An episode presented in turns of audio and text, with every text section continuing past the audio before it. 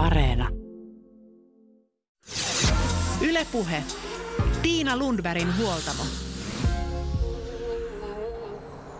Pyörä ei ole vain liikunta- tai liikenneväline. Pyöräily on elämäntapa. Tässä huoltamojaksossa kuullaan fillaritarinoita. Ensin elämäntapapyöräilijä Jako Kampiapina Alajoki kertoo, miksi pyöräilee ja kuulemme, miten kävi, kun hän lähti ajamaan pyörällä Suomen halki, mutta unohti pyöräilykengät kotiin. Sitten kurkistetaan randonneerin maailmaan. Mikko Mäkipää kertoo muun muassa, nukkuuko randonneur kypärä päässä. Ja lopuksi fiilistellään Helsingin polkupyöräilijöiden toiminnanjohtaja Henni Ahvenlammen seurassa. Yle Puhe. Ensin kuitenkin Jaakko Alajoki avaa omaa suhdettaan pyöräilyyn. Miksi sä pyöräilet? Toi on hyvä kysymys. Varmaan se tärkein on se, että pääsee paikasta A paikkaan B. Se on ehkä se niin kuin ihan, ihan tärkein syy. Mutta tota, kyllä mä sitten pyöräilen ihan niin kuin lenkkeilläkseni ja liikkuakseni. Ja tota, en, en tiedä. se on tosi vaikea perustella. Onko se elämäntapa? On se, on se. Tai sitten äh, mulle on sanottu, että se on mulle myös niin kuin pakko mielle. Ja se niin kuin allekirjoitan. Niin, siihen jää koukkuun kyllä. Siihen jää koukkuun joo. Et jotain siinä on sellaista. Tota, maisemat vaihtuu ja saa olla ulkona ja, ja tota, tarvittaessa saa sykkeet ylös tai sitten ei ole pakko, että voi mennä hitaampaan. Millaisella pyörällä sä ajat?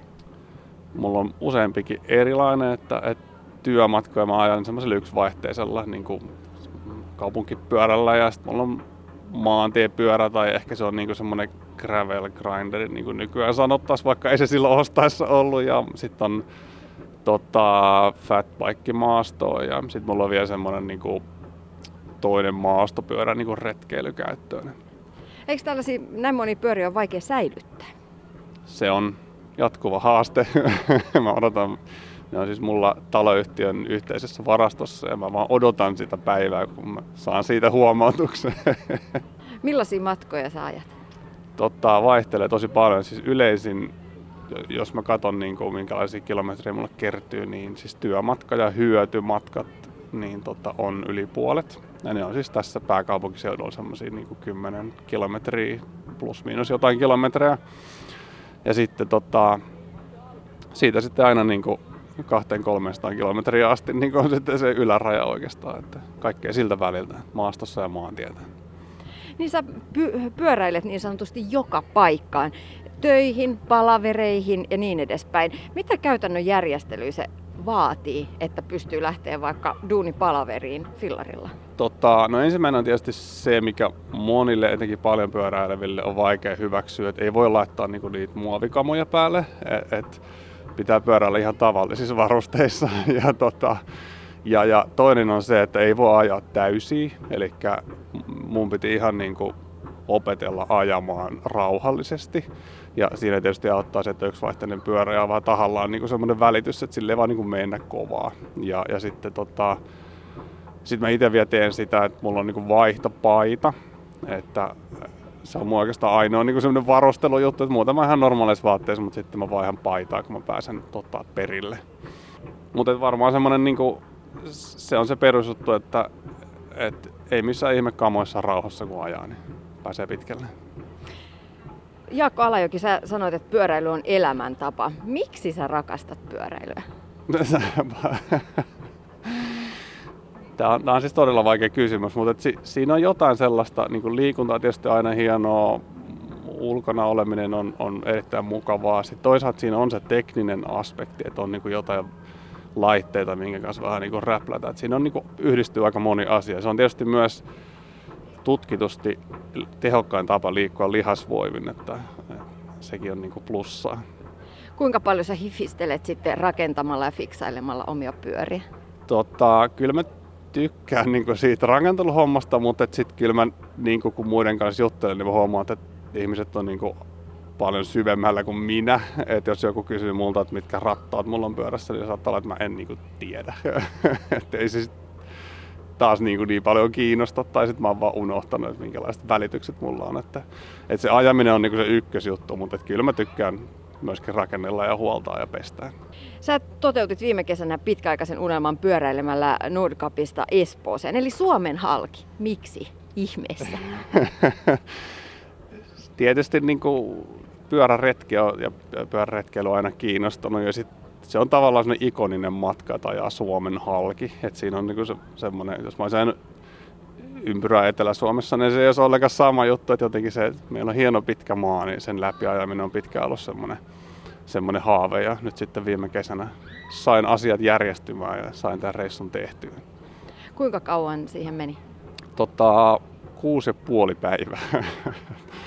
Oliko sulla joku aikatavoite siinä? Joo, mulla oli semmoinen aikatavoite, että mä lähdin sunnuntaina ajamaan ja sitten mulla oli viikko, se viikko aikaa ajaa, että sitten maanantaina alkoi työt ja että oli niinku ihan kotona ja töissä sovittu, että tämä on se käytettävissä oleva aikaikkuna, että sen takia mä ajoin niinku pohjoisesta etelään, että mä olisin voinut tarvittaa sitten hyppää junaa, jos mä en olisi ehtinyt.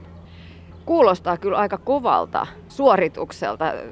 Vaatiko ihan oikeasti sitä, että ihan oikeasti piti pistää tota, polinta toisen eteen, että sen pystyi suorittamaan tuommoisessa aikatavoitteessa tai aikamäärässä? Joo, tietysti tämmöistä pitkää matkaa ajaa, niin, niin totta kai se vaatii niin lihasvoimaa, mutta sit, sitten kun ne päivämatkat alkaa olla niin yli 200 kilometriä, niin sit se, se vaatii jo sellaista niin kuin taktikointi niiden taukojen ja, ja niin kuin yöpymisen ja kaiken sen kanssa. Et, et siinä tulee sitten paljon muutakin jo vaan kuin se lihaskunto. Et, et tota, kun se käytännössä niin kuin mullakin, niin kaikki valveillaoloaika jollain tavalla liittyy siihen eteenpäin menemiseen, että olisi sitten niin kuin tankkaamista tai, tai tota, no, tankkaamista tai ajamista, sitähän se käytännössä oli. Miten se matka sujuu? Kun lähdit Nordkapista, niin mitä sitten tapahtui? no tota, mullahan kävi siis semmoinen juttu, että mä unohdin mun pyöräilykengät kotiin. Josta on saatu monta hyvää tarinaa kerrottua, mutta, mutta mulla oli silleen, että me ajettiin autolla, siis kaveri ajoi mut autolla sinne pohjoiseen, niin aina kun mä lähden pyöräilemään, niin totta kai mä laitan pyöräilykengät, mutta jos mä menen ensin kahdeksi päiväksi autoon, niin se ei ole niin itsestään selvää, niin ne jäi niin kuin pois, että se ehkä siinä alussa vähän väritti sitä etenemistä, että mun piti niin kuin mahdollisimman nopeasti sitten löytää jostakin joko uudet polkimet tai kengät, mutta tota, mä löysin sitten uudet polkimet, että vaihdoin vaan toisenlaiset polkimet, että pystyy ajamaan tavallisilla kengillä. Mutta muutenhan se oli sitten vaan niinku tekemistä kuusi päivää. Kerkisitkö katsella maisemia? Miltä vaikutti se, kun ajo tosiaankin Suomen halki? Millainen maa tämä on? Tota, no tietysti mä olin aika paljon katsonut sitä ihan Pohjois-Norjaa ja Jäämeren ranta. Sehän on niinku erilaista kuin täällä, eli hienoa. Ja, ja tota, sehän oli tosi nopeasti ohjeet. Jos mun matka oli 1600 kilometriä, niin 100 kilometriä oli niinku sitä Jäämeren rantaa. Lappi on tietysti vähän erilaista kuin mitä meillä täällä etelässä, että mäkiä ja soita ja, ja niin kuin karumpaa kasvustoa, mutta sitten niin karu fakta on se, että ainakin tuollaisilla teillä kun ajaa, niin siitä niin kuin Torniosta etelään, niin se on vähän niin kuin Vantaalla olisi, että semmoista samanlaista metsää se on.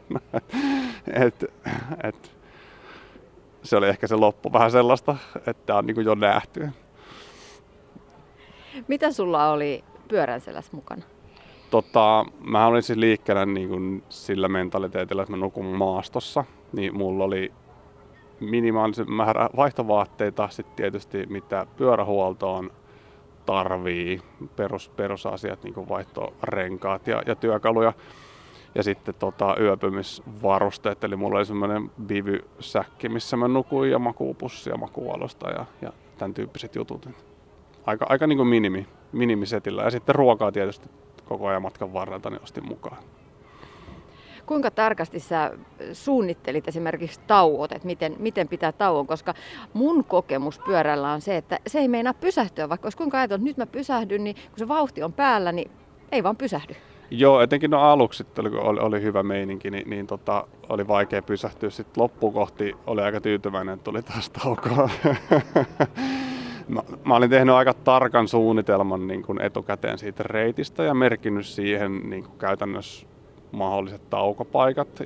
Niin kuin vähintään, mulla oli 60 kilometriä semmoinen niin kuin pisin väli, mitä mä, mihin, mitä mä aina suostuin ajamaan. Sitten mä olin katsonut taukopaikkoja etukäteen. Mä tiesin aina, niin kun mä lähdin ajamaan, niin mä tiesin, että missä mä pysähdyn seuraavaksi ja pidän pienen tauon ja tankkaan. Eksyytkö kertaakaan? Tota, en. Itse asiassa joo.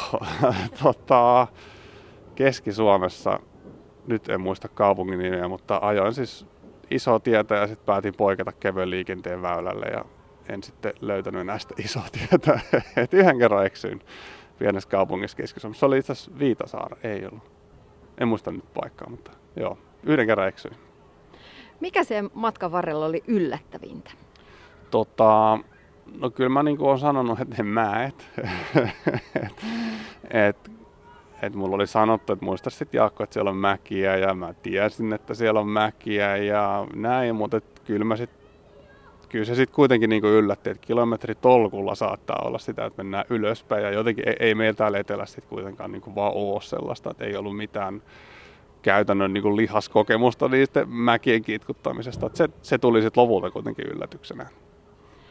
Niin ja siinä on myös se, että jos siellä on autolla ajellut, niin se auton kyydissä se mäki ei tunnu miltään, sitä ei edes huomaa. Ei, ei, siis se on nimenomaan näin. Ja, ja sitten tota, sen mä huomasin, että sitten jos oli pitkiä loivia mäkiä, niin sitten itsellä meni niinku se taju siitä, että onko tämä nyt ylämäki vai alamäki, et vai myötätuuli vai vastatuuli vai mikä tämä on. Ja sitten mulla oli niinku pyörämittarissa toi nousukulma, se näyttää nousukulma, niin siitä piti välillä katsoa. Tai sitten piti katsoa sivulle ja tuijottaa puita, että onko ne niinku vinossa vai ei. Milloin tuntui kaikkein raskaimmalta? Tota, mulla oli, olikohan mulla neljäntenä päivänä silleen, että se piti olla lyhyt ajopäivä ja mun piti nukkua se seuraava yö sisällä, nukuinkin sitten, mutta siellä piti olla sauna ja ruoka. Ja sitten mulla kävi silleen, että mä olin nelostian, niin kuin nelostietä myötäillen ajoin ja siellä olikin ne pienet tiet tosi huonossa kunnossa. Että se mun lyhin päivä oli itse asiassa hitain päivä ja sitten sato rakeita, siis semmosia niin kuin senti halkaselta oli tosi isoja rakeita ja vettä ja ukkosti ja sitten olin siellä hiekkateillä ja ne oli tosi jotenkin epätasaisia ja pehmeitä ja sitten mä en ehtinyt sinne syömään enkä mä ehtinyt sinne saunaan ja se jotenkin, se päivä oli niin kuin kauhea. Miten se kroppa kesti? Se on suhteellista, siis Akilles jänne mun tulehtu. Se johtui todennäköisesti poljin kenkäasiasta, että mä en pystynyt ajamaan mun oikealla kengillä. Sitten tietysti istuma lihaksisto niin kuin, oli kovilla, että se, se oli niin kuin jopa semmoinen, että joutui melkein keskeyttää, että mun meni iho rikki. Ja sitten tota, kyllä sitä sitten niin parisen viikkoa sen jälkeen niin kuin lihaksissa tunsi, että kyllä tässä on niin kuin jotain tehty. Mutta mitään semmoisia, niin kuin mulla on aikaisemmin vaikka kädet puutunut, sille, että ne on jäänyt pitkäksi aikaa puutuneeksi tai niska, niin semmoisia ei ollut. Että, että se oli se akillesjänne ja, ja tota, istumalihakset. Sä olit yksin matkassa. Oliko se raskasta? Tota, no se oli tavallaan jopa vähän semmoinen niin taktinen, tai tavallaan se tahtotila, että mä halusin ajaa sen yksin. Että jopa olisi ollut, voinut olla mahdollista, että joku olisi voinut lähteä mukaan, mutta että mä niin kuin halusin tehdä sen yksin. Oli se omalla tavallaan niin kuin, joo, raskasta, että et kun ei ollut kellekään jutella ja, ja tota, mulla oli viimeiset 100 kilometriä sitten kaveri ajamassa, niin kyllä ne oli niin kuin ne helpoimmat 100 kilometriä sitten kun joku oli. Ja mä ajoin sitten itse asiassa Oulun korkeudella yhden norjalaisen kaverin kanssa niin kuin joku 50 kilometriä, niin kyllä se heti helpottaa, kun on joku, jolle jutellaan, että sä et niin kuin muista niitä kipuja ja särkyjä ja, ja, ja sitten kaikkea. On se yksin, yksin tekeminen on sitten niin yksin tekemistä. Tuliko sulla missään vaiheessa sellainen olo, että niin epätoivoinen olo sen takia, että oikeasti mä oon yksin täällä jossain Lapin soilla ja apua, että jos jotain tapahtuu? Joo, siis etenkin silloin aluksi siellä, siellä niin kuin Norjassa ja sitten sit Lapissa oli se, että mä oon niin kuin aika yksin täällä. tota, ja jotenkin se ajatus siitä, että mä oon aika kaukana kotoa. Et jot, kyllä se, niin kuin, se tuntui jotenkin silloin aluksi. Varmaan siinä oli kaikkea muutakin sitä matkan niin kuin liikkeelle lähtemisen jännitystä, mutta silloin oli semmoinen jännä fiilis. Millaisissa paikoissa sitten yövyit ja lepäsit? Tota, no alkupäässä tietysti mulla oli se tietty kilometritavoite per päivä, niin sitten kun se tuli täyteen, niin sitten mä vaan niin pysähdyin. Mutta sitten kun pääsin vähän enemmän ihmisten ilmoille, niin, niin tota, mä katsoin silleen, että missä on huoltoasemia auki, että mä pääsen sitten aamulla niin heti aamupalalle. Ja mä olin ihan siis tien varressa niin kuin näköetäisyyden ulkopuolella niin et ei, majoittunut, että ei ollut, niin kuin, mä en hakenut mitään hienoja leiripaikkoja tai muuta, että se oli ihan puhtaasti semmoinen menen nukkumaan nyt tyyppinen suoritus. No jäikö kipinä palaamaan, että meinaatko lähteä vastaaville reissuilla, matkoille jatkossakin? Tota, kyllä, kyllä jäi. tota, et no tietysti niin tuommoinen yhdeksän päivän reissu sille omin päin niin on perheelliselle aina semmoinen haasteellinen, että miten se ajan saa järjestettyä, mutta tota, varmasti jotain niin pienempiä tulee ehdottomasti tehtyä. Ja, ja tota, nyt mä kävin semmoisella yhden yön reissulla itse asiassa viikko sitten aika kevyellä, siis ihan vaan maastossa nukkumassa, niin kyllä sieltä niin pois ajaessa oli se, se häivähdys siitä niin vapauden tunteesta, että on vaan tien päällä ja, ja tota, saa vaan ajaa, eikä tarvitse miettiä mitään muuta, niin kyllä mä sitä niin jäin kaipaamaan. Varmasti tuun toteuttaa vielä jotain. Onko jotain tiettyjä reittejä, jotka jo siintää mielessä, että mikä olisi kiva ajaa? Yksi, mitä mä oon niin miettinyt, että mä haluaisin käydä kolilla, ja mikä sen parempaa, sinne on 600 kilometriä kotiovelta, niin ajaa viikonlopussa kolille, että se olisi yksi semmoinen, mikä tällä hetkellä kiinnostaisi. Miten sä treenaat tällaisia näinkin pitkiä matkoja varten? Aika paljon tulee siis ihan arjessakin sitä ajamista ja, ja niin kuin lenkkeilyajamista. Tässäkin hommassa niin kuin suurin treeni, mitä mä tein, liittyi siihen kalustoon ja siihen niin kuin varustukseen ja välineisiin. Että miten sen pystyy tekemään mahdollisimman tehokkaasti, ettei sitten niinku hyydy, hyydy siellä tien päällä. Mitä, mitä sä ajattelet, jos joku nyt innostuisi ja kiinnostuisi ja on vähän sellainen kipinä palamassakin jo, että haluaisi lähteä fillaroimaan helppoja paikkoja on, tai tällaisia tunnettuja paikkoja on lähteä pyörällä kesällä Ahvenanmaalle tai niin edespäin, niin, niin kuinka pitkät päivämatkat on tavalliselle kuntoilijalle ihan ok? Miten kannattaa suunnitella? Tota, kyllä joku 5-60 kilometriä, siis jos ajattelee silleen, että 20 kilometriä tunnissa ajaa, se on suht kevyt niin kuin vauhti, niin kyllä niin kuin semmoisen normaalikuntaisen ihmisen pitäisi pystyä useita tunteja kuitenkin semmoista suoritusta tekemään. Että tota, semmoinen 40-60 kilometriä niin pitäisi olla ihan tehtävissä. No sä ajoit läpi Suomen viime kesänä. Missä oli parhaat reitit? Minne kannattaisi ajaa? No totta, kyllä se Lappi jäi, niin kuin, totta kai kun siellä oli niin erilaista, niin kaivelemaan. Että, että kyllä mä sinne on jo monta reittiä piirtänyt myöskin, että, että sinne pääsisi vielä uudestaan ajelemaan. Niin se on yksi semmoinen, semmoinen tota, kohde. Mutta Suomessa tietysti paljon, paljon muitakin hienoja paikkoja. Tämä mun, mun niin kun reissu oli aika tämmöinen suorituskeskeinen, että mä ajoin niin maisemallisesti aika huonoja reittejä. Että kyllä tässä maassa niin nähtävää riittää sä paljon täällä pääkaupunkiseudulla. Mistä täältä löytyy sellaiset siisteimmät treeniympyrät, treenireitit? No tota, tietysti näin niin espoolaisena, niin Bodomijärven maastot on, on tosi hienoja. Et siellä se on mun semmoinen vakio, niin kuin, vakiopaikka, mihin mä meen. Ja sitten jos niin maastopyöräillä haluaa, niin kyllähän meiltä löytyy niin kuin, tosi, tosi hyvät molempien kaupunkien keskuspuistot. Tässä Leppävaaran nurkilla on niin hyvät maastot. Et, et, tota, mutta maantiellä mä sanoisin, että Bodomin kierto on, niin kuin, se on hyvä. Ylepuhe. Tiina Lundbergin huoltamo. Näin elämäntapapyöräilijä Jaakko Kampiapina Alajoki. Jatketaan pitkän matkan pyöräilyllä. Yksi suuntaus pyöräilyssä on randonneur pyöräily. Se on Ranskasta alkunsa saanut pyöräilymuoto, jossa ei kilpailla, vaan yritetään päästä maaliin annetussa aikarajassa.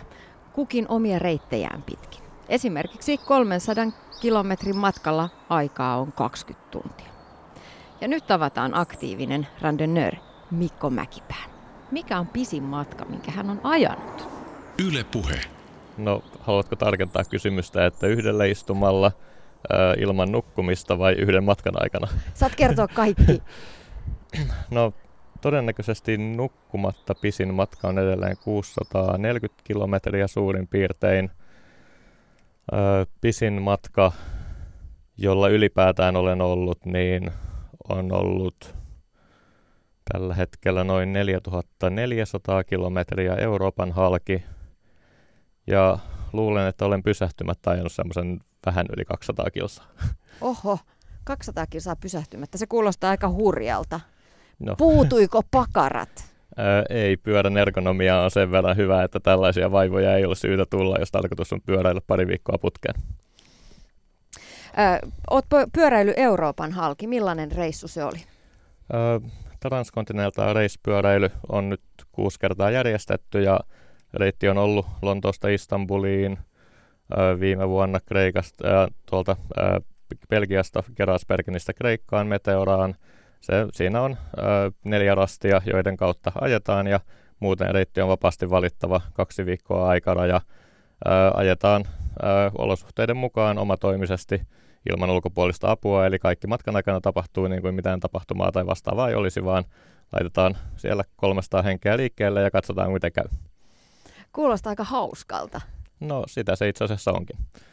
Tämä on siis tämä niin sanotusti pitkän matkan pyöräilyn syväpää, että näillä Rundoner-matkoilla yleensä matkat ovat siinä 1200 kilometriä, jossa reitti on ennalta annettu ja niin edelleen, mutta näissä muissa pitkän matkan pyöräilytapahtumissa niin sitten ollaan täysin omatoimisia matkan aikana ja navigoidaan ihan itse. Kuinka vaikeaa on tehdä tai itse löytää se optimaalinen reitti? Optimaalinen on kaikilla vähän eri. Jotkut eivät pidä sodateista ja jotkut ajavat mieluummin pidemmän matkan tasamaata ja lyhyemmän matkan ylämäkeä ja niin edelleen. Se on aina omat preferenssit, omat, omat arviot siitä, mitä haluaa ajaa.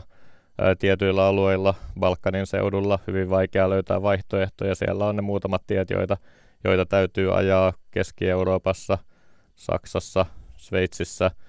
Siellä on hyvin paljon yleensä vaihtoehtoja. Saa valita vilkasliikenteisemmän, saa valita rauhallisemman reitin niin edelleen. Pitää miettiä, mistä löytyy majoitusta, mistä löytyy kauppoja, mistä saa ruokaa ja niin edelleen. Eli siinä on monta kriteeriä, ihan perus netin karttapalveluita, kuva, kuvahakuja vastaavia käyttämällä, niin katsotaan, että millaisia teitä siellä suurin piirtein on. Ja nyt kun se reitin on useamman kerran, joutunut katsomaan, niin, äh, niin pahimmat sudenkuopat on ohitettu, että olin käyttämässä kävelyreititystä ensimmäisenä vuonna Ranskassa oli semmoista traktoripolkua aika paljon siellä ja se oli sitten mielenkiintoista yöaikaan ajaa siellä, kun ei tiennyt, että kauanko tämä vielä jatkuu. Niin, tämä reitin valinta pyöräillessä kuulostaa mun mielestä tosi hank- tai onkin tosi hankalaa, koska autotiekarttojahan löytyy vaikka ku- kuinka paljon ja niin edespäin.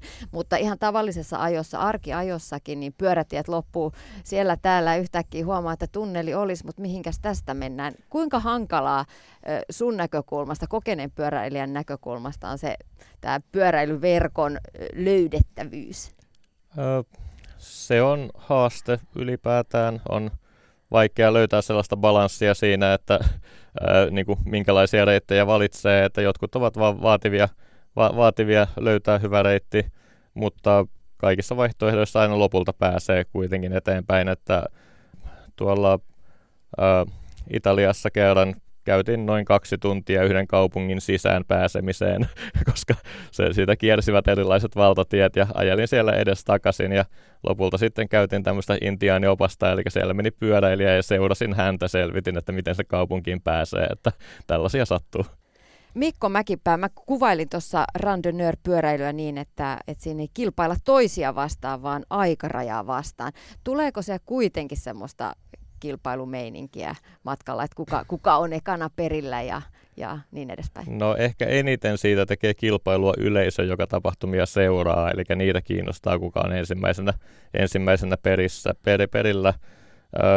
Sillä lailla kun ajetaan omatoimisesti pikkusen väsyneenä, pikkusen, pikkuisen nälkäisenä ja niin edelleen, ja tauo, tauoista pitäisi nipistää, että syödään mieluummin keksejä satulassa kuin tota aterioita ravintolassa ja niin edelleen, niin se on useimmille aika vähän kilpailuhenkistä siellä niin kuin osallistumassa, mutta siellä saa ihan vapaasti ajaa kovaa, jos sieltä tuntuu, ei sitä mikään estä, mutta niin kuin pää, pääasiassa siitä tulee kilpailullinen siinä, että yleisö kannustaa esimerkiksi netissä tai tien varrella, että nyt vauhtia vauhtia, sen tyyppinen, että ei ne, ei ne ko- kovin kilpailullisia siellä paikan päällä ole. Se maantiet, olosuhteet, tavallaan satunnaiset asiat, jotka maantiellä saattaa tapahtua, ää, niin ne tuo siihen niin paljon, niin, niin paljon vaihtelua, miten porukka tulee maaliin, että loppujen lopuksi kilpailullinen elementti, niin se on ää, aika muista lottoarvontaa siinä.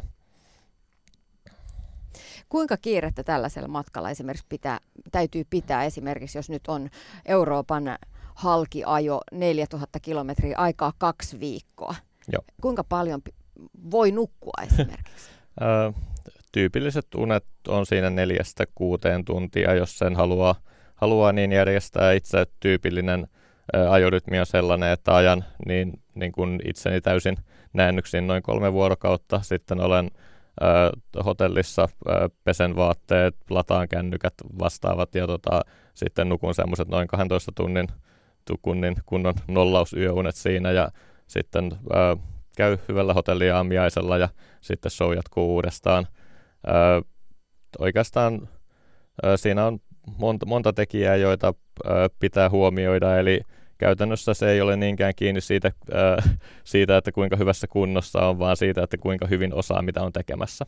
Eli kuinka hyvin muistaa olla satulassa eikä esimerkiksi istumassa tauolla, koska kello käy koko ajan kaikissa näissä tapahtumissa, eli kello ei pysähdy nukkumisen tai syömisen ajaksi, niin siinä sitten, että on tehokas tauoilla, muistaa pitää tauot lyhyenä, muistaa tehdä asiat oikeassa järjestyksessä tauoilla, ei unohda tehdä jotain, että joutuu pitämään uuden tauon tai niin edelleen. Niin, ja sitten tietysti niin, että reitti on sellainen, että se on sujuvasti ajettava eikä siinä ole mitään ylimääräisiä, ylimääräisiä odotusaikoja. Mutta kuitenkin saa mennä hotelliin yöksi, että se ei ole niin askeettista touhua, että, ei, että siis... nukuttaisi teltoissa siellä jossain laavussa. No, no, välillä nukutaan bussipysäkillä ja välillä nukutaan viiden tähden hotellissa, että ei siinä niinku, se on ihan mitä, mitä vastaan tulee ja missä kohtaa mennään.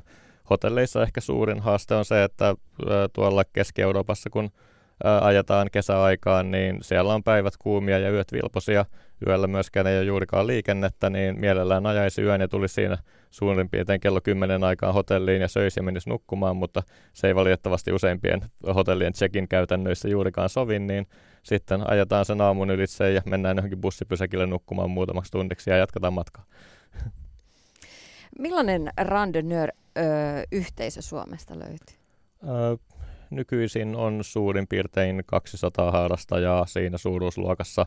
Vähän vaihtelee kuinka moni vuosittain niitä tapahtumia ajaa. Suurimmissa tapahtumissa on ollut semmoista noin 70 henkeä mukana. mukana. Tyypillisissä on semmoinen 2-30, niitä on kymmenkunta tämmöistä isompaa tapahtumaa Suomessa ja sitten tähän ö, lajin sääntöihin, sääntöihin kuuluu, että kaikki voivat myös omatoimisesti käydä ajamassa näitä suorituksia, eli ö, Audax Club Pariisin Ranskassa koordinoi näitä ja sinne me lähetetään suoritukset, suoritukset toi tiedoksi. Ja esimerkiksi tänä vuonna, kun ajetaan toi Paris Paris 1200 kilometriä, niin kaikkeen pitää tämmöisenä ennakkokarsintana ajaa 200, 300, 400 ja 600 kilometriä näiden sääntöjen mukaan niin, että saavat osallistua tähän jälkimmäiseen tapahtumaan. No sitten kun on, on kisa ajettu, puhutaan vielä yhteisöstä, niin millaista spekulaatiota käydään siitä, että mitä reitinvalintoja on tehty, miten hoidit homman? Siellä on nukkumispaikat, teiden kunto, sääolosuhteet, joskus sanotaan, että sää on kaikille sama, mutta ei se kyllä ikinä valitettavasti ole. Se on kaikilla aina eri. Eli semmoinen saattaa olla, että porukka on suurin piirtein samalla reitillä ajanut ja toinen on ollut ukkosmyrskyssä ja toinen ajanut kuivalla tiellä. Että siellä vaihtelee. Siellä on hyvin mielenkiintoisia keskusteluita. Usein käydään näissä, näissä jälkimainingeissa. Muun muassa edelleen, edelleen suosikkikeskusteluni on tuolla Istanbulissa aikanaan käyty keskustelu siitä, että otatteko te kypärän pois päästä, kun te nukutte. Ja tota, ö, ö, olisi semmoinen tilanne, että meitä jutteli siitä noin kuusi, kuusi henkilöä ja kukaan ei alkanut nauraa. Mä tiesin, että nyt minä olen oikeassa paikassa. no mi- mi- mihin lopputulokseen tultiin? Että otetaanko kypärä pois päästä, kun käydään öö, Osa ottaa ja osa ei. Kypärän ergonomiahan on tehty niin, että se pitää niskan suorassa. Eli jos se, jos se päässä menee nukkumaan, niin se toimii hyvin pitkälti kuin tyynynä. Eli se on niin kuin mitoitukseltaan kypärä, jos se on, jos se on hyvä, niin se on myös hyvä tyyny. Minkä takia Mikko Mäkipää nämä, tämä pyöräilymuoto randonneur kiinnostaa? Öö, no olen kokeillut vähän kaikenlaista. Öö, olen ollut täysmatkan triatlonilla, käynyt Pirkan pyöräilyssä, Styrkeprovenissa vastaavissa, tämän tyyppisissä. Ja öö, ehkä se, että opin paljon pyöräilyä siinä, kun tämmöiseen, tämmöiseen lähdin mukaan. Se oli enemmän semmoista kuntoilua ja tavallaan just juuri kilvoittelua muita vastaan ja ää, sitten kun pysty ottamaan sen kartan käteen ja katsomaan, että nyt minä olen pyöräillyt tuolta tuonne, niin sitten hoksasi myös, että hetkinen myös tuolta tuonne on suunnilleen samanlainen matka, jonka olen jo tehnyt, ja siinä tavallaan maailma tuli niin kuin paremmin perspektiiviin siinä, ja sen jälkeen olen sitten äh, kulkenut hyvin paljon pyörällä pidempiäkin matkoja. Tuota, no toissa vuonna äh, Jukalla viesti oli Joensuussa, niin pyöräilin sinne täältä Helsingistä. Se oli reilu puolentoista vuorokauden matka, matka ja äh, se oli niin kuin, äh, yksi vaihtoehto muiden joukossa. Miten pyörän selästä maailman havainnointi eroaa sitten vaikka siitä, että menisi junalla?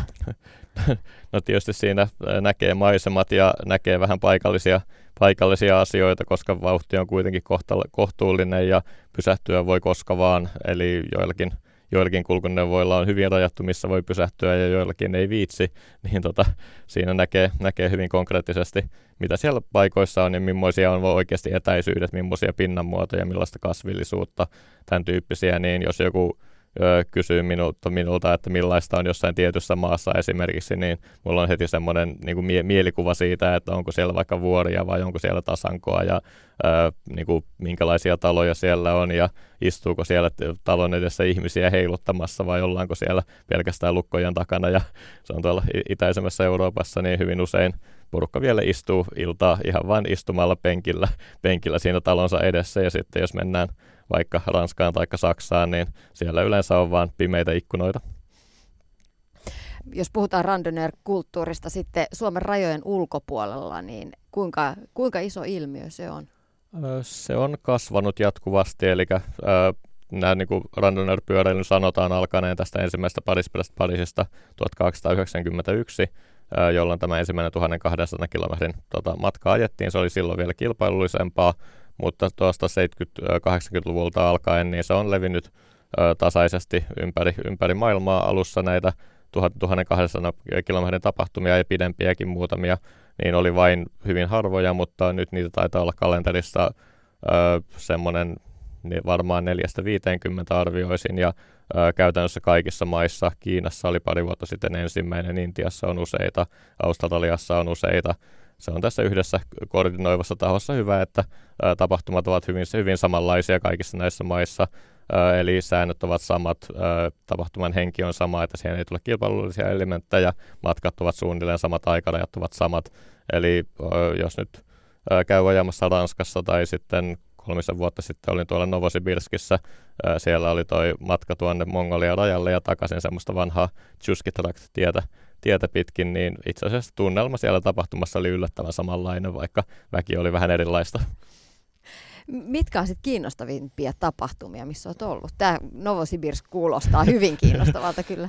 No kiinnostavia on monenlaisia. Kaikki, ka- kaikki ovat omalla tavallaan sitä ei yleensä aina ennen tiedä, että mikä muodostuu kiinnostavaksi ja mikä ei niin kuin elämässä, elämässä tapana on. Mutta äh, no, äh, viimeisimpänä nyt olin tuolla Kirkisiassa Silk Road Mountain Raceissa 1700 kilometriä siellä vuorilla.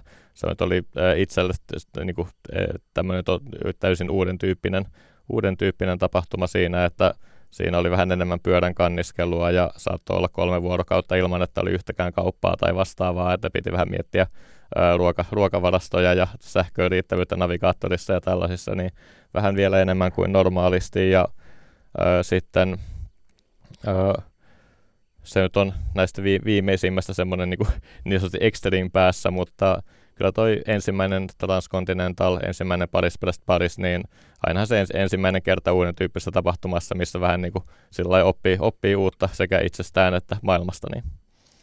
Ajatko yksi vai porukassa?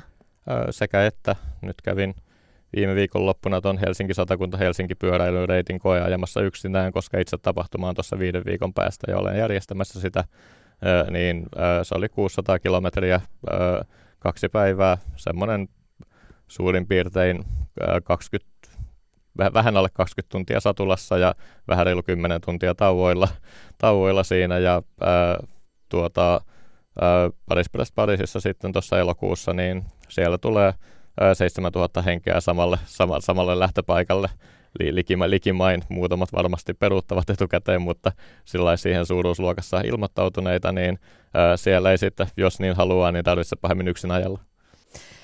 Onko tämä randonneur-homma, kul- kuljeskelu, oliko se näin suomennettu? Se on löyhästi suomennettu, se on vähän niin kuin patikointi tämmöinen niin kuin suomeksi, mutta ää, se ei, ei ihan hyvin, hyvin sovellu tähän niin kuin suomen, kielen, suomen kielen sanaan patikointi, että kuljeskelua paikasta toiseen. Pyörän selässä. Ö, jos lähdet pitkälle lenkille, lähdetkö yksin vai, vai ystävien kanssa? Öö, yleensä jos olen menossa johonkin, niin on aina kiva, jos on joku ystävä, joka haluaa tulla vastaavalle matkalle mukaan, mutta jos se on tapahtumia, niin silloin ne, ketä paikalle sattuu ja noin muuten, niin öö, sillä lailla – olen saanut paljon porukkaa houkuteltua esimerkiksi tuonne mökille ajamaan mukana ihan ensikertalaisiakin semmoinen reilun 200 kilometrin matka, matka sillä lailla, että yhdelle kaverille annoin edeltävänä päivänä pyörän ja ensimmäistä kertaa lukkupolkimet jalkaa ja sanoi, että nyt mennään. Ja ihan hyvin se siitä selvisi, että se oli, mutta että va- valitettavan harvoin ö, niin kuin porukalla on samanlaisia pyöriä ja varusteita samassa paikassa samaan aikaan, että ne sitten tarpeen, tarpeen mukaan. Mikä ero on yksi ja yhdessä ajamisessa?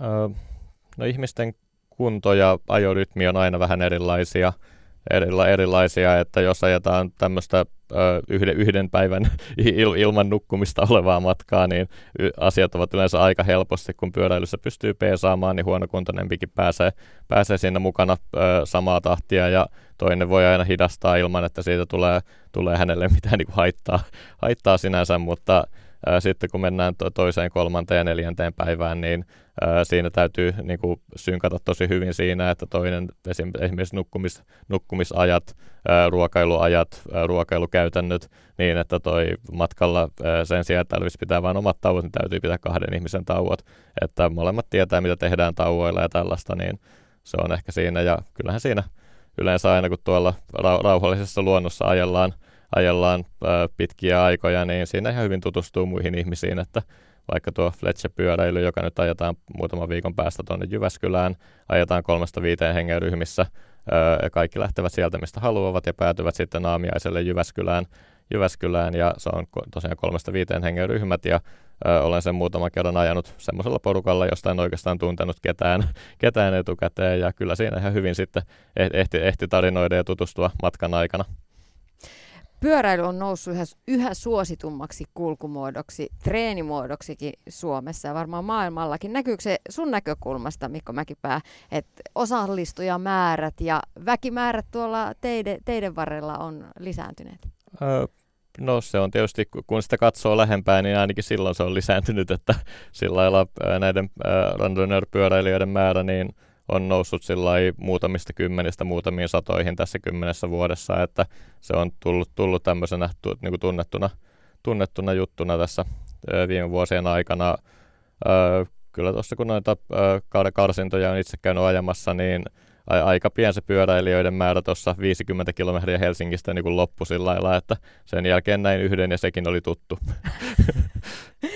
No tällaisella pitkällä matkalla, niin siellähän voi todellakin tulla vastaan mitä tahansa jo sääolosuhteissa.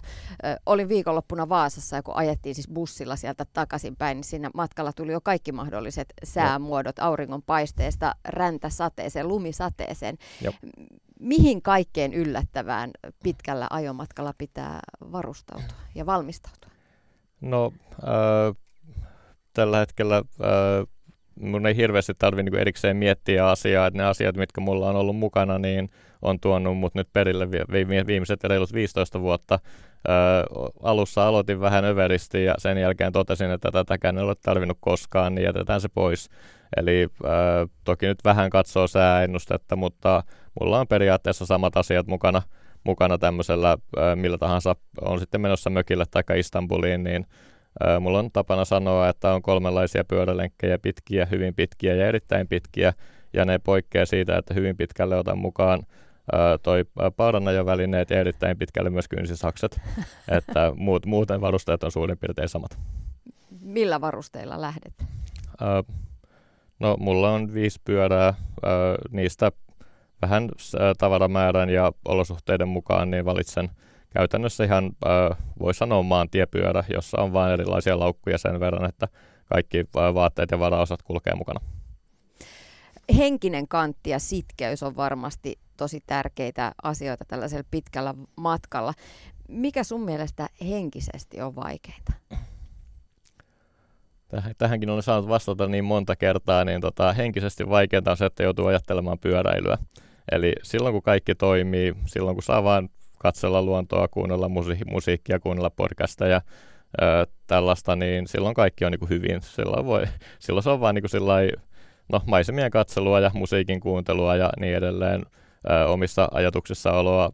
Semmoiseen on turhan vähän aikaa ihmisillä yleensä, niin se on semmoinen niin kuin, hyvä, hyvä, hyvä tapa kulkea. Ja sitten kun pääsee perille, niin huomaa, että no tässä nyt tuli äh, niin kuin, saa, saatua autua rauhassa sen muutaman tunnin ja sitten saa, saa samaan aikaan vielä siirtyä juuteen paikkaan, että sitähän se on. Mitä ajatuksia mielessä sitten vaeltaa tällaisen pitkän, pitkän äh, suorituksen aikana? No, muistatko mitä, mitä olet viimeisen vuorokauden ajatellut? ihan, ihan samoja asioita, ei siinä, että äh, Kyllä ne tietysti virikkeitä tulee, mua kiinnostaa maantieto ja historia noin yleisesti ottaen, niin se, että näkee uusia maita ja mantuja ja näkee vähän, että mitenköhän täällä on liikuttu ennen kuin tämä tie rakennettiin ja tämän tyyppisiä on tavallaan virikkeitä, mitä tulee siitä, siitä niin kuin, paikasta, missä liikkuu. Olen joskus sanonut tätä niin kuin yöllä ajamista, että liikun tässä yhteiskunnan kulississa, jossa päivisin näytellään yhteiskuntaa.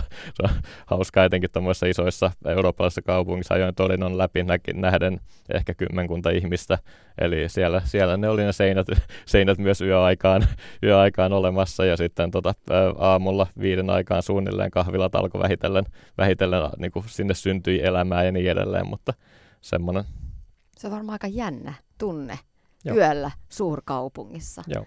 Ja, ja vielä se, että saattaa samana yönä nähdä kaksi suurkaupunkia, että se on, se on eri asia, että vain kä- kävelisi niin kuin pikkusen sinne, mutta se, että saapuu sinne, näkee tämän valoisen silhuetin kauempaa ja sitten se vähitellen, vähitellen jää taakse ja siinä se nyt sitten oli. Väistämättä eteen tulee myös niitä hetkiä, kun kroppa on väsynyt, mieli on väsynyt, joka paikkaa kolottaa. Millaisin konstein, tai onko sinulla jotain sellaisia niin kuin keinoja, millä sit niistä vaikeista hetkistä selviää, että jatkaa eteenpäin eikä lähde maitojunalla kotiin? No yksi on tietysti se, että yleensä on vain helpompi jatkaa perille, kun lähtee maitojunaan. Se nyt on, se valitettavasti maitojunat eivät seuraa sinua näissä tapahtumissa, että jos siinä olisi koko ajan auto takana, joka hu- hui, tuun nyt tänne, tuun nyt tänne, mä vien sut kotiin, niin totta kai se olisi erilaista, mutta kun nyt on menossa pyörällä, niin sitten mennään pyörällä, pyörällä että toi ää, ei siinä si, niin kuin sinänsä ja tietysti jos joku ongelma tulee, joka niin kuin väistämättä aiheuttaisi sen, että nyt pitää lopettaa, niin sitten pitää lopettaa mulla on yksi tämmöinen toi äh, lähinnä nukkumiseen liittyen, niin tämmöinen aika primitiivinen reaktio, että alan nähdä kasvoja kaikkialla. Eli sitten jos tota, semmoiset kaiken näköiset puunokset ja vastaavat, niin alkaa, alkaa niin kuin näyttää siltä, että siinä niin kuin olisi joku ihminen, niin sitten on semmoinen aika, että nyt menee tota, niin kuin makuasentoon ja laittaa silmät kiinni ja sitten kun silmät aukeaa, niin sitten voitaisiin jatkaa, että No entä sitten, mit, mit, mitä kikkoja tai konsteja pitkän matkan pyöräilijöillä on kropan kolotukseen? Öö, no tota, tietysti käsien osalta semmoinen, että pikkusen ö, niin pyörittelee ranteita ja avaa, sulkee sormia, äh, ulnarhermo, joka aiheuttaa puutumista, tai siis tekee se muutakin kuin aiheuttaa puutumista, mutta aiheuttaa siis tuossa pikkusormessa nimettömässä puutumista, niin se on ehkä tyypillisen semmoinen, eli siinä kun ollaan äh, semmoinen kolmannes painosta käsien varassa pitkiä aikoja, niin äh, jos se hermo on koko ajan siinä pinteessä, niin sitten tulee tunnottomuutta sormiin, mutta se on äh, pitkälti pitkälti ohitettavissa sillä, että vaan niin pitää niin kuin hartiat, hartiat, kädet liikkeessä ja vaihtelee asentoa ja niin edelleen. Se on toki yksilöllistä, miten se tarkalleen menee. Ja toinen ehkä se, että mieluiten ottaa ne tien tärinät vastaan varpailla eikä pakaroilla. Eli menee sillä lailla täysin jalkojen varaan, polkimet vaakatasossa ja ottaa ne niin jaloilla vastaan ne tälinät, mitä kun on huonokuntoista tietä tai mukulakiveä tai vastaavaa, niin ei edes yritä istua satulassa, vaan on jalkojen varassa, niin sillä selviää sekä tärinältä että tietyissä olosuhteissa sitten myös hiertymiltä. Mua itseni pelottaa ajaa maantien laidassa, jos au, niin kun autot suhahtaa ohi satasta. Miten siellä selviää? No onneksi useimmat selviävät, että se, se on tota, ää, toi, ää, tietysti itseluottamus kasvaa siinä, kun siellä liikenteessä on, että ää, kyllä mua esimerkiksi Pietarissa ensimmäisellä kerralla, kun siellä olin, niin jännitti ajaa liikenteen seassa, mutta viimeisillä kerroilla niin olin niin kuin sillä itse, itse ehtinyt ajaa jo Lontoossa, Istanbulissa, Pariisissa, tämmöisissä iso, isoissa Euroopan isoimmissa kaupungeissa, niin siellä, siellä oli niin kuin tottunut, että Pääasia on se, että ei yritä tehdä itseään näkymättömäksi, eli ei mene tilaan, jota ei ole olemassa, joka houkuttelee autoa ohittamaan, jolloin sitten tulee vaaratilanne, jos vaikka joku avaa, avaa oven, no okei, tämä on ehkä kaupungissa enemmän, mutta tätä, tämän tyyppinen, ja no se on ehkä sitten tuolla pienemmillä teillä, että jos on vaikka tämmöisiä tuplakeltaisen viivan kapeita, kapeita mutkaisia kohtia, niin ei yritä olla siellä piilossa, vaan on esimerkiksi siinä sisäkaarteessa niin melko keskellä tietää, että jos on siinä mutkan, mutkan, mutkan niin kuin ihan laidassa ja sitten takaa tuleva auto näkee sut vasta viime hetkellä, niin ne on niin semmoisia, missä on tota, niin kuin syytä itse, itse huomioida asia, asia. Ja tietysti se, että olet riittävän näkyvä, että jos se haluaa niin kuin tähän niin kuin itse tunnelmaan, mitä se on, kun auto ohittaa, niin voi mennä vaikka tuonne rautatien varteen istumaan ja olla joka kerta, että huh, se meni ohi, huh, se meni ohi. Ja niin ne autotkin yleensä tekee, että eikö niin, kuin, niin kauan kun on nähnyt sut, niin olet ihan turvassa. Mikko Mäkipää, mikä on sun pyöräilyn ja fillaroinnin, fillarointifilosofia? No se on mulle ensisijaisesti kulkuneuvo. Pyöräily on tavallaan niin semmoinen, kukaan ei kertonut minulle, mitä pyöräily on etukäteen. Minun piti tavallaan itse, itse se löytää ja se, että niin kuin mikä sillä ylipäätään on mahdollista, mihin tarkoituksiin se soveltuu, mihin se ei sovellu tämän tyyppisiä, niin oli tällaisessa niin kuin läpiautoistuneessa yhteiskunnassa oli, oli hyvin niin kuin, he, tota, helppo ajatella, että pyörällä ei voisi vaikka mennä tota, Helsingistä Kokemäelle, koska siihen nyt käytetään vain autoa, mutta ei siihen tarvitse käyttää autoa, sinne voi mennä myös pyörällä. Se on siis ehkä se on kulkuneuvo ja se on niinku, ää, se, se, se kulkuneuvo, mitä minä käytän. Et en, en mä ole siihen siinä mielessä sen suurempaa filosofiaa olen joutunut lähinnä pohtimaan, että miten näin kävi. Ja se oli vaan se, että toi tulin hankkineeksi pyörän ja äh, tavanneeksi oikeita tai vääriä ihmisiä sitten, jotka kertoivat minulle, mikä on pyörällä mahdollista. Että äh, ehkä tämmöinen vaikuttavimpia kokemuksia oli Paris Brest Parisissa 2007, kun äh, tota, ohitin Ylämäessä Villainesin lähellä paluumatkalla semmoisen harmaa hapsisen 70 espanjalaissedän ja tota, se vilkutti mulle iloisesti siinä ja siinä kohtaa mulle tuli semmoinen niin kuin tietynlainen tota, niin kuin aha-elämys, että hetkinen, että toi tyyppi jo ekat tuhat kilometriä mua kovempaa, että mun, on, mun, mun pitää nyt niin kuin selvittää vähän tarkemmin, mistä tässä pyöräilyssä oikein oli kyse. Ja tota, se oli ehkä semmoinen niin kuin, tavallaan silmät avaava siinä, että ihan niin kuin, vanhat vanhoilla pyörillä, ihan tavallisilla pyörillä ajavat ihmiset, niin pysty, itse, menin sinne vähän niin kuntoilemaan ja vähän niin kuin ylittämään itseäni siinä vaiheessa. Ja sitten tämmöiset ilo, ilo, ilo, iloiset vanhukset siellä ovat ajaneet minua kovempaa, niin mietin, että tässä oli nyt jotain semmoista, mitä mulle ei ole kerrottu. Ja sitten tutkimusmatka on jatkunut. Ää, kyllä. Ja, ja olen koittanut edelleen. parhaani mukaan kertoa siitä myös muille. Ja jatkuu edelleen. Löytyykö vielä joku unelma tapahtuma, mihin haluaisit lähteä?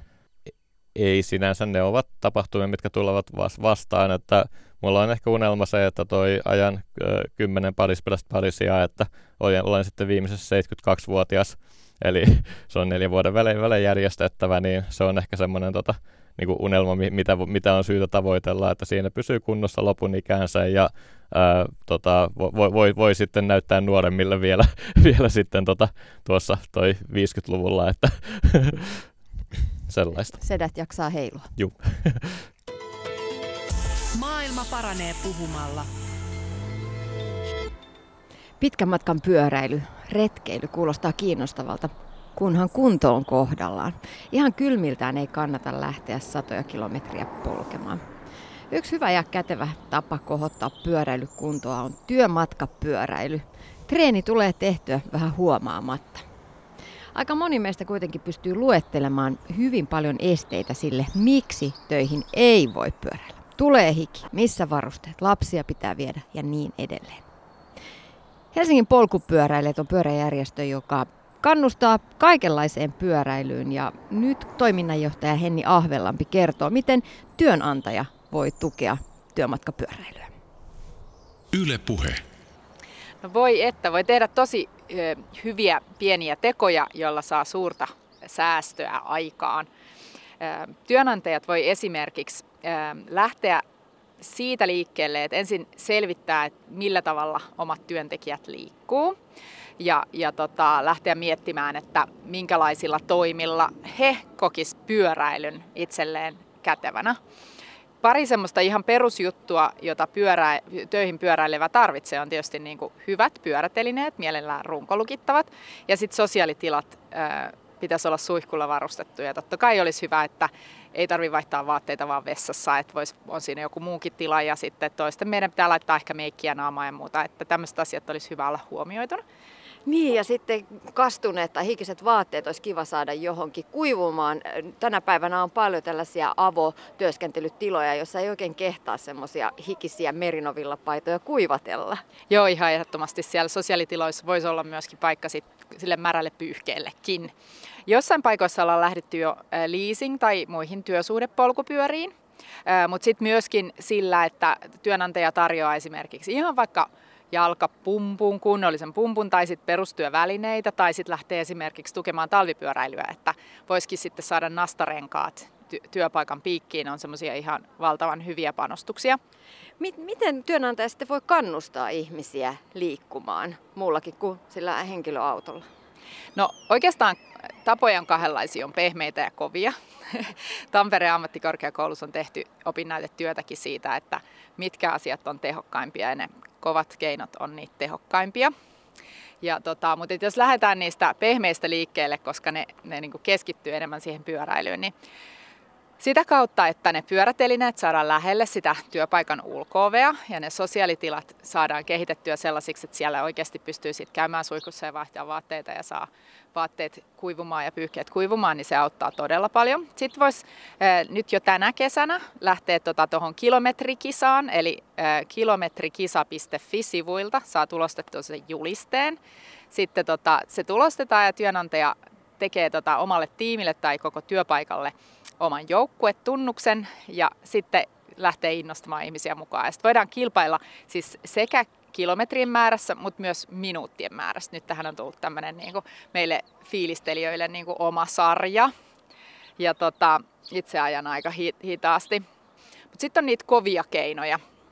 Eli tota, kun ollaan tehty se selvitys siitä, että millä tavalla ihmiset liikkuu ja miten kaukana ne on, niin voitaisiin lähteä ihan tämmöisiin koviin juttuihin, että ää, tota, tehdään autojen pysäköinnistä maksullista, vähennetään autopaikkojen määrää ja ruvetaan ähm, kannustamaan ihmisiä taloudellisesti siihen pyöräilyyn, että rupeekin saamaan kilometrikorvausta siitä pyöräilystä. Ja, ja se, minkä takia ihmisten kannattaa työpaikoillaan miettiä näitä juttuja, on se, että, että tiedetään, että liikunta lisää ää, terveyttä ja ää, työmatkapyöräily on ihan paras keino siihen ja, ja kun ihmiset liikkuu, tulee vähemmän työpoissaoloja, mikä on ihan huikea säästö.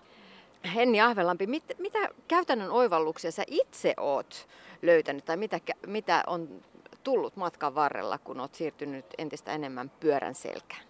No itse mä pyöräilen terveyssyistä, eli se vaan tekee mut virkeämmäksi ja, ja tota, kun ikää tässä vähän tulee, on itse nelikymppinen muistaakseni jotakuinkin, niin, ää, niin on huomannut, että voi vaan paljon paremmin kuin pyöräilen. Et se on melkein semmoinen apuväline. ja toki sitten myöskin niin pyöräilijöiden yhteisö on kiva. Kaikki me käytetään erilaisia liikennemuotoja, mutta itse mä oon sosiaalinen ja mä tykkään tota, tehdä ihmisten kanssa yhteisiä juttuja ja, ja tota, ihmiset, jotka liikkuu pyörällä, ne usein myös tosi kiinnostuneet ympäristöstä ja ympäristöarvot on mulle kanssa tosi tärkeitä. Niin nämä, pyöräilyyn liittyy paljon sellaisia juttuja, jotka on mulle elämässä muutenkin tärkeitä. Aika monelta ihmiseltä, kun kysyy, että, että no miksi et sä pyöräile, niin vastaukset tulee, löytyy sieltä käytännön syistä, että no kun pitää viedä lapsia ja kun, no kun en voi mennä kokoukseen hikisenä ja niin edespäin. Onko sulla Henni antaa hyviä vinkkejä, että miten sä esimerkiksi itse menet siististi kokouksesta toiseen pyöräillen? No mä käytän sellaisia vaatteita, jotka joustaa, eli paljon neulevaatteita.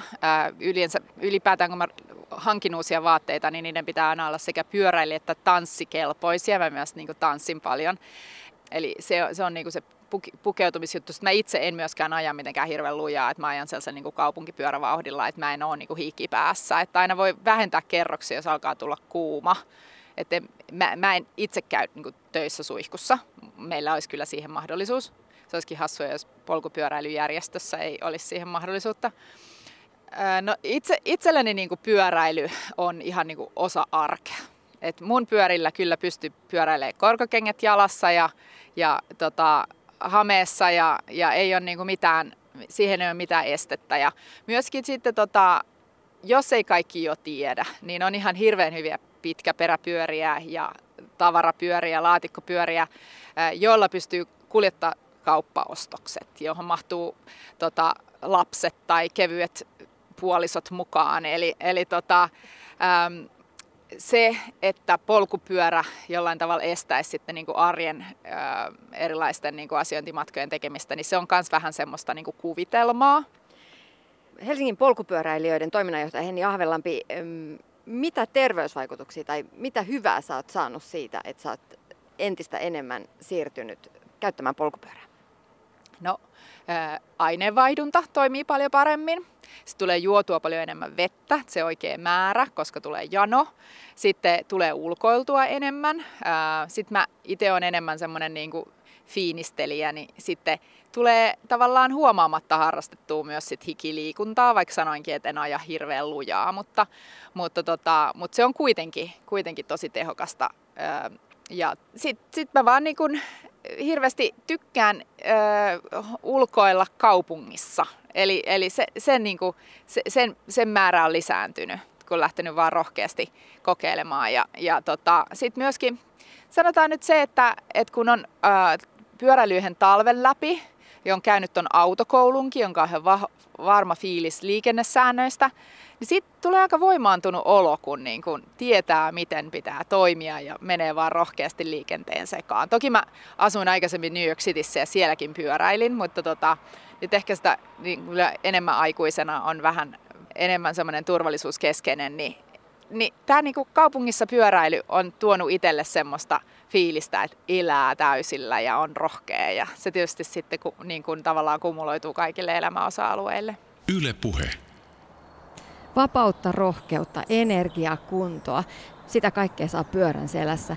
Ja ehkä kaikkein siisteintä mun mielestä on se, kun pyöräilee vuoden ympäri, niin pystyy aistimaan vuoden aikojen muutokset ihan toisella tavalla kuin auton tai junan tai bussin kyydissä. Linnun laulun ja puiden huminan aistii paljon paremmin. Oikein hyvää pyöräilyviikkoa ja ensi viikolla huoltamolla taas uudet jutut. Moikka! Ylepuhe. Tiina Lundbergin huoltamo.